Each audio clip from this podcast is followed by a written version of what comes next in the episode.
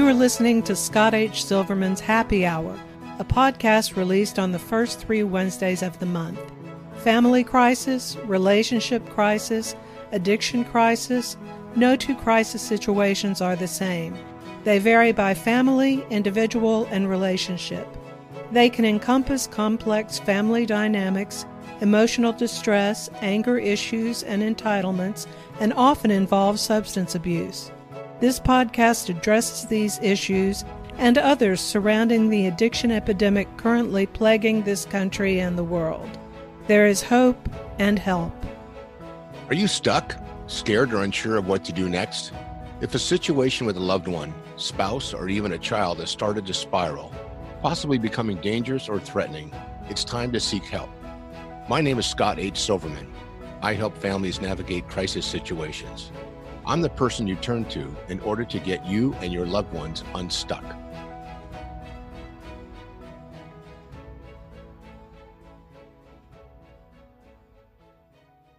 Welcome back to Scott H. Silverman's Happy Hour. This is Michael Glenn Moore. I'm Scott's quiet co host. Uh, just to let you guys know what I do, since I'm pretty quiet during the recording of these episodes. Yeah, what do I, you do? What yeah, do you yeah, do, Michael? Well, I do something. I'm, I'm behind the scenes. I'm the guy who edits the podcast, gets them ready, puts them online, and and so forth. So I'm kind of pretty much behind the scenes.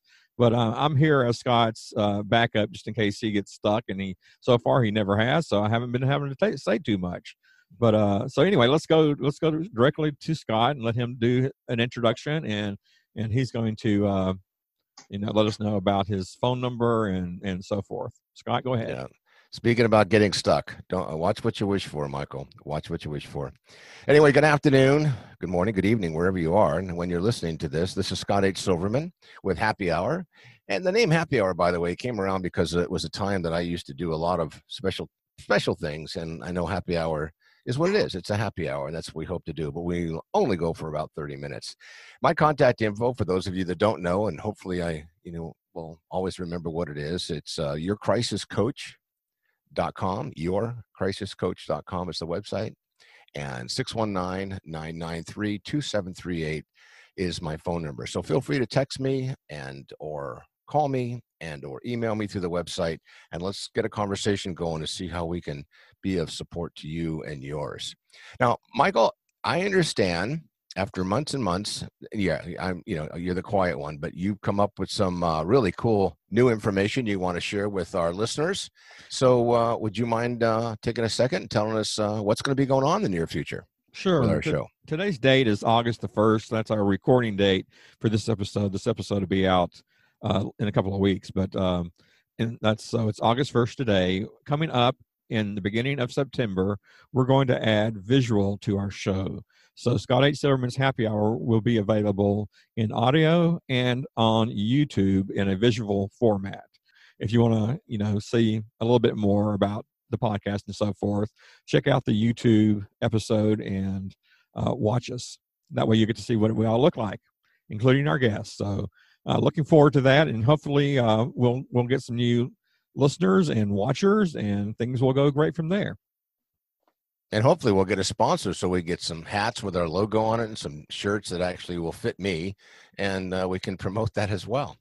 All right well we're going to jump right into it. Thanks for doing all that by the way michael the quiet one in the group for putting that together. I think it's going to give people a whole new dimension and it is kind of nice to be able to look at people when you're talking to them well today we have a, a very special guest britton turkett. Did i pronounce that correct? I, I look at your name and i hear brighton i hear britain i hear broten so how do you like to pronounce it britton You you did it correct. It's it's Britain, but with a strange name. You answer to anything. Good.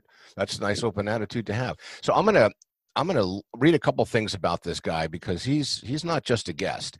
Um, he's an inspired leader, empathetic manager, empathic manager. Sorry, with a demonstrated history of professionalism and reliability, talent for quickly and efficiently learning new systems and tasks. He's proficient multitasker, creative problem solver who is mission driven while focusing on superior customer service and the bottom line. Yes, I did get some of this from LinkedIn. Skilled communicator, collaborator with a track record of maintaining confidence, clarity, and open mind, open-mindedness with, within a chaotic and high-pressure situations. Specialties: strategic planner, program research, design, staff leadership management, and customer service focus. Active Recovery Network is what he brings as his business, and he'll tell you more about that. A radical and fresh approach to addiction recovery and mental health wellness continuum of care by providing in home, community based recovery support integrated with wellness solutions. Many of his clients, families, referring professionals refer to them as the Street IOP, Intensive Outpatient Program. As we bring our therapeutic recovery support, job and life skills training, educational support, and wellness program to our clients' front door. Basically, an in home delivery service. And in this current environment, uh, I don't think anyone's doing what you're doing the way you're doing it, and you did it before. So, that being said, he's also a dad. And, uh, you know, I like to call him a friend as well. So, with that, I'm going to turn it over to Britton real quick, and I'm going to let him tell us a little bit about what he does. And then I have put together a couple of my questions and got some suggestions from him as well. And a quick story, not to embarrass you, Britton, but when I mm. remember asking you to put some questions together, do you remember you remember how you responded? Because I thought that was that was interesting. Do you want to share that? do you want me to? Yeah, I'll let you share. No, no, no. I want you to do it. do you remember? Anyway, you mm, were. Go ahead, because I think it's interesting. Because if I were asked to do what I asked you to do, I may have reacted the same way. And I thought it was interesting, and then because I want people to understand how we do things here and the reason for it. So, um, do you remember? Because I remember your reaction on the email. So, would you mind sharing that and then tell us about yourself?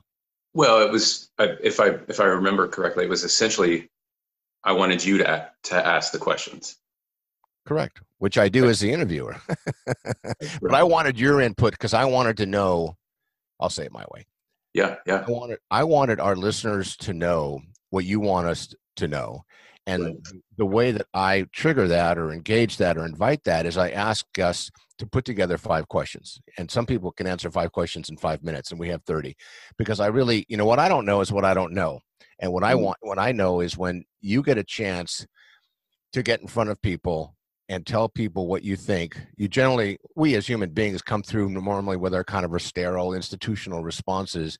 And I think with what's going on in our world today with people the way they're suffering from you know all the different forms of addiction and how that impacts the family i want to kind of get things out there that hopefully are not only not different per se but they're just transparent they're more direct and there's a sense of urgency because i know you have that. Right. so that being said tell us a little about you and then we'll get into the great questions that i've written and the excellent ones that you've written. How's that? Good. Sounds good. So just start with a little bit about me background please okay. yeah background about you yeah, uh, born and raised in Kansas, pretty much. Actually, born in, in Fort Worth, Texas, at uh, Edna Gladney Adoption Agency. Uh, my mom and dad adopted me and my sister. Then, when I was in sixth grade, opened the basement up to some sort of hoodlums who were lurking around the church and essentially i was i, I grew up in a, a sort of halfway house. Uh, we had guys living in the basement and was kind of kind of born into the work. I was nominated at 13 to be on uh, something called the governor's center for teen leadership. So I had summer camp training on crisis intervention how to be a peer mentor counselor. So yeah that that kind of thread has has kind of woven itself into my life starting starting early. I think I had a you know wonderful wonderful parents um, and uh, some excellent mentors from church and, and sports along the way who definitely helped help shape things. Excellent. That, that's a that's a very unusual story, and I and I bet it, it's going to resonate with a lot of people. I mean, it sounds unusual when you first hear it, and I remember right. when I first heard it. That's that's an, an unusual journey you've been on, and now you're in the business of helping others. So, tell us a little bit about what you do and how your how your work in the treatment support and delivery system works because I've always been intrigued by it and you know as, as I've always shared somewhat eh, eh, encouraged by it but also a little you know uncertain about it because it is unique. Yeah, tell us a little yep. bit about it. Absolutely. Um, yeah, so we do so Active Recovery Network. We have a couple things going on. Active Recovery Network is is the main one. Uh, we started that out here um, when I moved from Colorado in 2011. We started Active Recovery Network in 2012. I've been doing the same kind of work, which is uh, you know clinically informed case management and coaching, um, and building teams doing the same. So We've got master's level clinicians, doctoral level supervision. Um, and what we do is we really take the um, we take a case management uh, model and also a coaching curriculum and model, really try to create healthy relationships um, initially. We use the curriculum as a kind of an excuse to have a good conversation on purpose, on paper, that then we start to create a uh, coaching accountability uh, partnership and relationship around. Really looking toward if it's whatever they're working with. So we have adolescents. The youngest we'll work with right now is 14, up to I think uh, tomorrow I'm doing an intervention on a 62 year old uh, man up in Orange County. So it's it's kind of a, a, broad spectrum, but the the curriculum and the way we do it is is pretty similar, which is really just looking at helping somebody cultivate needs and feelings literacy, understand what their values are, be re-inspired by some of their goals um, and some of their some of their hopes that maybe have become lost through substance misuse, uh, through any mental health um, issues they're dealing with, um, and hopefully help them move move more into alignment with a, a positive, inspired, hopeful future. Um, so we what that looks like nuts and bolts. We typically meet with clients two hours a week, half hour case management. Um, can do more if if needed if somebody's more acute. Um, but we bring the family, we bring work into the family, try to have a, a sort of parallel process with it all. So the identified patient in the family system is not the only one doing the work. Everybody's got to change and, and realize how they can learn to get their own needs met in the, in the kind of complex family systems. Um, so, you know, based on what you do and how and how you describe it, you know, when people talk about how the family uh, I call it the family disease. I mean, you speak to that with the work that you do. So, so tell us, um, how did you get into this work? I, I, I think I cut you off, but finish your statement. But then tell us how you got into this work and what inspired you to do that and do what you're doing today, the way you do it. Yeah, um, I was in I was in grad school. I was uh, going to Naropa University uh, in Boulder, Colorado, uh, studying uh, comparative religious studies for a master's degree as well as contemplative psychotherapy. Um, it was it's really a, a uh, it's really a, a place where kind of east meets west started in 74 allen ginsberg chogyam trungpa rinpoche alan watts or not watts um, you know a lot of a lot of the beats. So it kind of has a eclectic uh, sort of you know interesting inspired future or um, foundation um, so what I was doing there, I was studying religion, and one of my professors there uh, was also a psychologist. He was teaching the first, uh, what was it, psychology of meditation um, group. So we would have the groups, we would write papers. Through the process of writing papers and talking about our experiences of meditation, um, which uh, a couple to the reason I went to that program is you had to do two one month long meditation retreats and you had to verify you're doing an hour of meditation each day for two years. So I really knew that if I didn't honest financially tie myself into the program and make myself get to the cushion, um, that I that I might just dabble and not um, actually learn uh, to sit, learn to work with my own mind, which was really the inspiration for it. Um, I started drinking early um, I started being on pain pills early through chronic uh, back issues. So by the time I got to grad school, um, my relationship was decompensating. I was still drinking a lot. So this professor, well, teacher, um, at the end of the class, he knew I was probably PhD bound uh, for either psychology or more likely uh, religious studies. Um, he thought it could be more helpful for me to work with my heart uh, rather than my mind and come work seven nights a week at his treatment center after we were finished with the class. So I did that, started that in 2002. Um, and then in 2004, he started, act, uh, what was it? Living Well Transitions in Boulder. And I was the first staff member there. Um, built the furniture, was my first full week of employment and that was doing this in-home case management model. So in 2004, started that. He died in 2007, so I took over the program uh, and grew it up to 12 clinicians. I think we had about 10 mentors doing the same thing we're doing here, um, but doing that in, in Boulder. So when I moved out here, worked for a couple treatment centers, um, and then just the need was still there post treatment support, pre treatment screening, assessment, intervention. So that's kind of that's kind of you know it's it's it's really kind of keeping his legacy and his vision alive because it was uh, it was it was big. It's a it's a big vision. So um, I'm I'm honored to kind of keep doing what we do in his in his memory. Thank you. Thanks for sharing that. So tell tell us what what is your why? Hmm. I saw that question. I thought that's an interesting question. What is your why? And what do yeah, you even well, mean? What do you mean by that question? Actually, why you're yeah, doing this? Well, why you're on the planet? What your mission is? Why? I it's it it is it's a it's one of those big uh big questions that I don't know exactly how to answer. So that's part of why I put it on there. Um, one one of my whys is is my daughter. Um, you know, Kaya's 11. Uh, try to see her every every opportunity I, I get. Um, she's she's been a huge uh, a huge gift. Um, really makes me want to be the you know the best person that I can be. Um, when I think about the why, I'm I'm really inspired by the work that we do, and I think as a as a Buddhist practitioner, um, there's in Buddhism there's it's it's said that there's an outer, inner, and secret level to everything. So when I look when I use that lens to look at the work, um, Active Recovery Network, the work that we do, uh, what what everybody knows about Active Recovery Network is the outer. The inner is that everybody I work with ha- has the same experiences I do, has the same possibility, has the same kinds of confusion.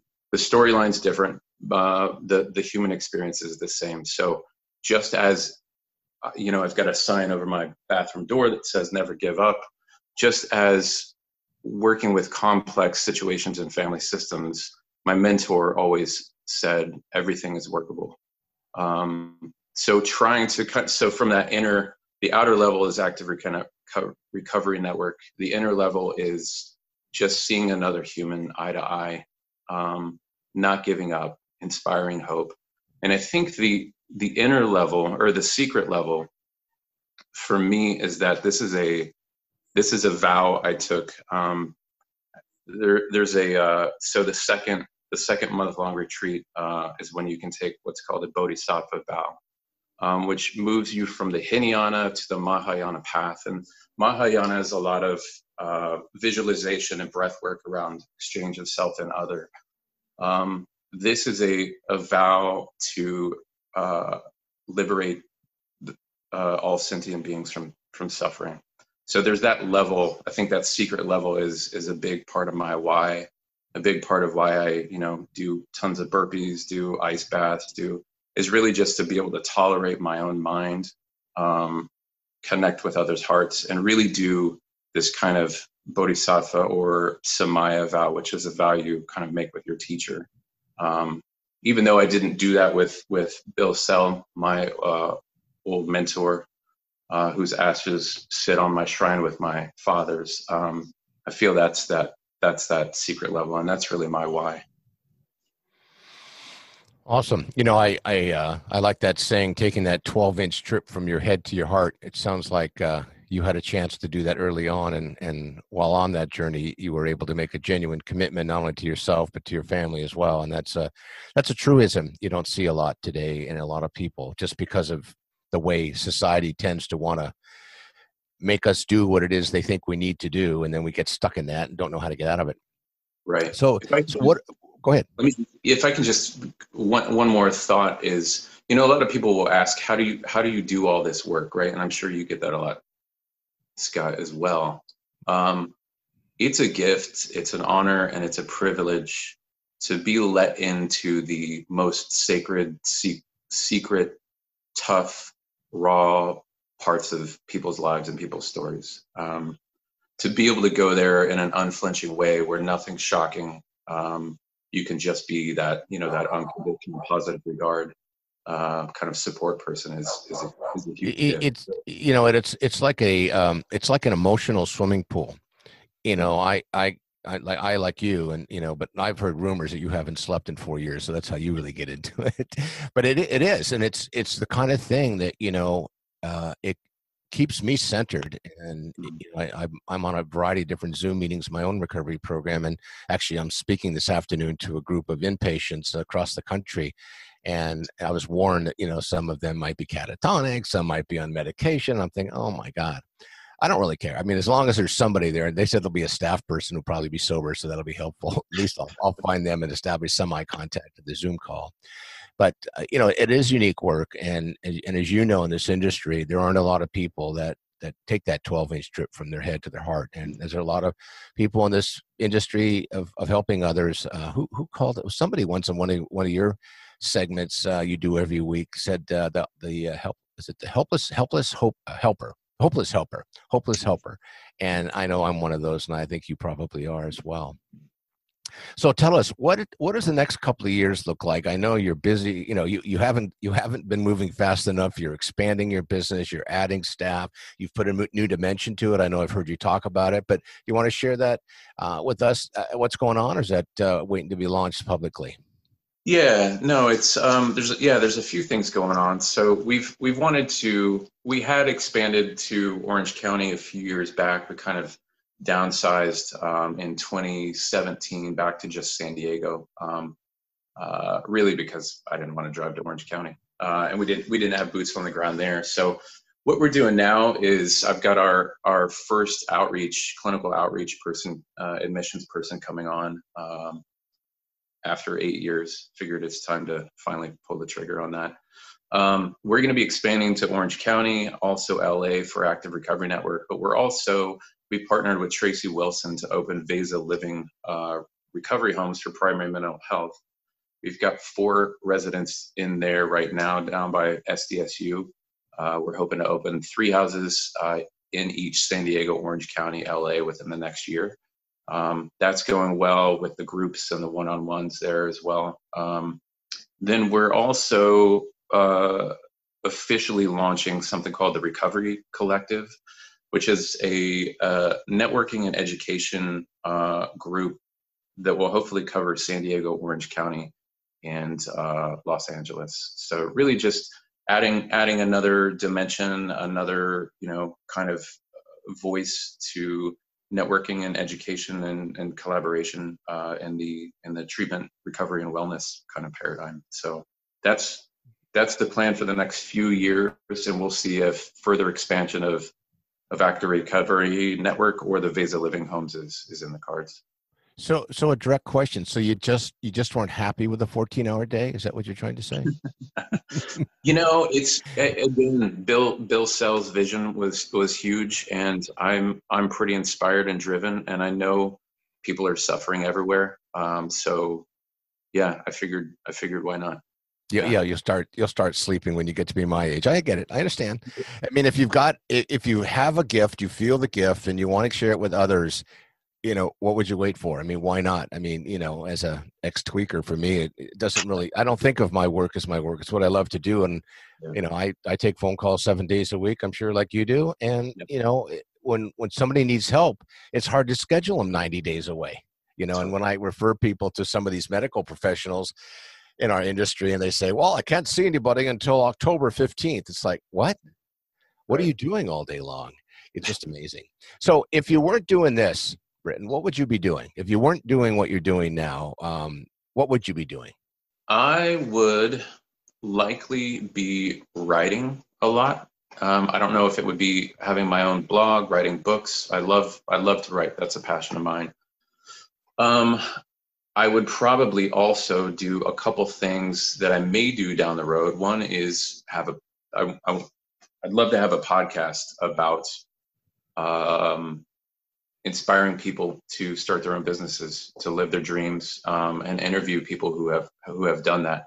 I've actually got a um, got an idea for it, um, and we'll we'll see if it manifests in the in the next couple of years. But you know, just something that can really you know people can hear ordinary you know, sort of heroes. I know that's a, a term thrown out there, but people who had a vision and and made it happen and are actually living their their dreams. Uh, not in a you know feet up in a hammock, but like you know started their yoga class or their their yoga studio, sail you know bought and refurbished a sailboat and you know all these fun worked for National Geographic, you know uh, all all those kinds of fun things. So just having a podcast where I get to interface with great inspiring people and, and get to share that. Um, lastly, I would there's something in um, in Buddhism called Lojong mind training slogans. Um, essentially, when uh, monks came out of their three-year retreats in Tibet, came back into the community, they realized